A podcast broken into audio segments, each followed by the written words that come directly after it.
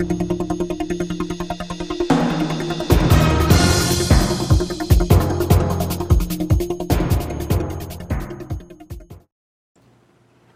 Mark Pender for Econoday with Mark Rogers, senior economist for Econoday. Two items are dominating the markets this week, or look to. Uh, continued reaction to the Fed's decision last week not to taper, as well as the federal debt ceiling. Let's first start off with your uh, recap, Mark, of what stood out for you uh, from last week's Fed decision. Uh, certainly, it's still hanging over the markets and is going to be hanging over the markets for some time.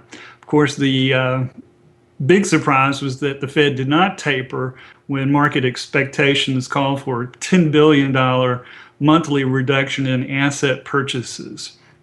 Uh, Fed Chairman Ben Bernanke focused on the labor market not being where the Fed wants it to be. He wants to see sustained improvement before there's a reduction in Fed ease. He's also, along with others at the FOMC, worried about fiscal drag from uh, the federal government hitting its debt ceiling. And just this morning, as we're taping midday Monday, uh, New York Fed President William Dudley spoke, reiterating many of the same things. He stated that GDP growth needs to be stronger to boost jobs before taper should begin. He also noted that he didn't think even 2% GDP growth would be strong enough to achieve those results. So the bottom line is uh, the odds are very high, I think, that we will not get taper at the end of December. It could be even January if the Fed is emphasizing sustained improvement in the labor market. Well, that's the point is the sustained improvement. And uh, if we get one month or two months of, uh, let's say, exceptional uh, job reports, uh, that would uh, presumably not be enough to uh, to trigger an immediate tapering. Is that right? Well, the Fed has emphasized it's looking at the broad picture of the labor market, not just one or two numbers. It's interesting how quickly everything has shifted. There was such anticipation for an immediate tapering, and now we're pushing it back. What's your reaction to that?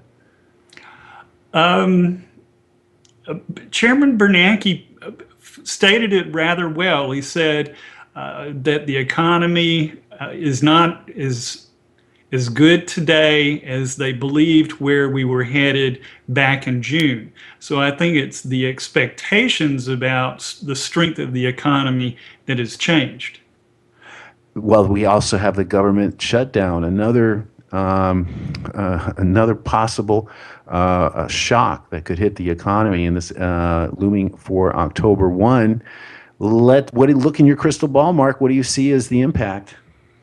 Well, there have actually been studies on the previous major shutdown of the federal government, which was back in 1995. They shut down for uh, two times for a co- combined four weeks, and the Congressional Budget Office estimated back then that those shutdowns shaved about half a percentage point off of fourth quarter GDP for that year. Uh, a big difference, I think, between then and now is the economy overall was stronger. And right now, the economy is wavering, and uh, we don't need this kind of interruption to the recovery, and that's what the Fed is worried about. And there could be a confidence reaction in the markets if there's not resolution soon.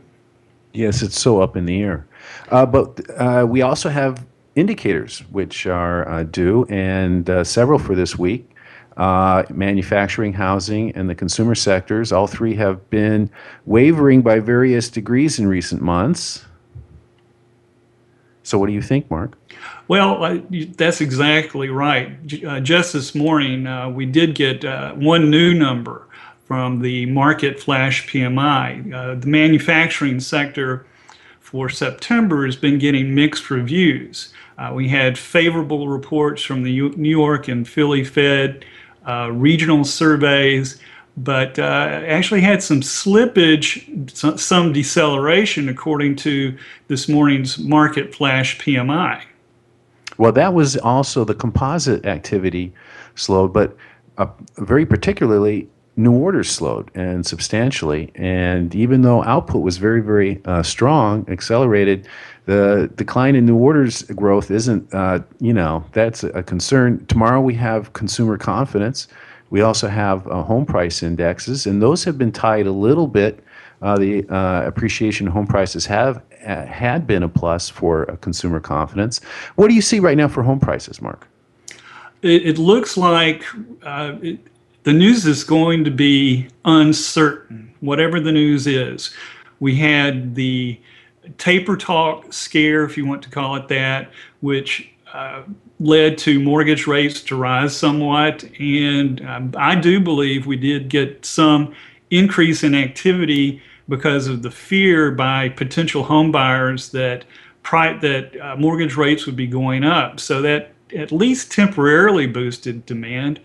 And we may still be in that phase in terms of the data releases. So we could still see favorable numbers for home prices as well as the new home sales. However, uh, there could be some offset uh, two months from now after the fear of taper has essentially gone away for the near term. It pulled it pulled activity forward. Um, exactly we have new uh, home sales on uh, Wednesday, and they were, have been proved with the revisions to be a disappointment. And then we have pending home sales, which are for existing home sales on Thursday, and that could give us a bit of a uh, of a leading indicator. And then we have the and then um, we have the consumer uh, is active on Friday. The data with personal income uh, and outlays. So uh, touch on that, Mark. Uh, yes, uh, personal income, that's always important in terms of providing the fuel for consumers to spend, and the consumers about two thirds of the economy. So, keeping the consumer sector healthy is important. Um, we want confidence to be up, we want income to be up, and income has been a little sluggish lately. However, uh, based on the latest employment situation report, might actually get um, a good number, at least in the wages and salaries component for August. Uh, for total personal income, it was up only one tenth of percent in July, but the wages and salaries component was especially weak, dipping 0.3 percent. But uh, we saw from the employment report private aggregate weekly earnings up a sizable 0.6% in August. So I'm looking for a moderately strong number for personal income. And uh, we also should get a decent spending number. We had, at least based on auto sales, the unit new motor vehicle figure was up 1.8% in August, though excluding autos, uh, the retail sales figure was a little bit soft, edging up only one tenth of a percent. So we may see some large diversity in the spending components this month. Well, and finally, let's turn to the uh, consumer sentiment, uh, consumer confidence um, area. We have consumer confidence, which is a monthly report out tomorrow, and then we have consumer sentiment, which is uh, out every two weeks from the University of Michigan. Now that tanked at uh, at uh, in the last reading. Um, and what your description of uh, income uh, seemed to be pretty positive. Uh, how do you see uh, the, the, consumer spirits going?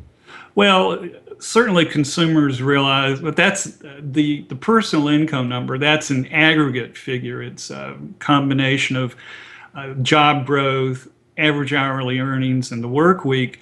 Individual workers are not seeing as much of an increase. So for each individual, it's still soft, but the aggregate gain appears to be fairly decent for August. But uh, a key number also may well be not just the uh, consumer confidence number from uh, the conference board for September, but uh, probably, possibly the uh, University of Michigan figure because it is out twice a month and you get an implied uh, sentiment figure for the second half of the month. And uh, the taper talk really accelerated until the, the Fed decision. So uh, we'll get a, a, better read for the second half of the month. And also, don't forget, we get the, the weekly Bloomberg consumer consumer sentiment figures, the consumer mood numbers, each Thursday morning. And those numbers have been running rather low lately. Well, thank you very much. That's Mark Rogers with Econoday. I'm Mark Pender for Econoday.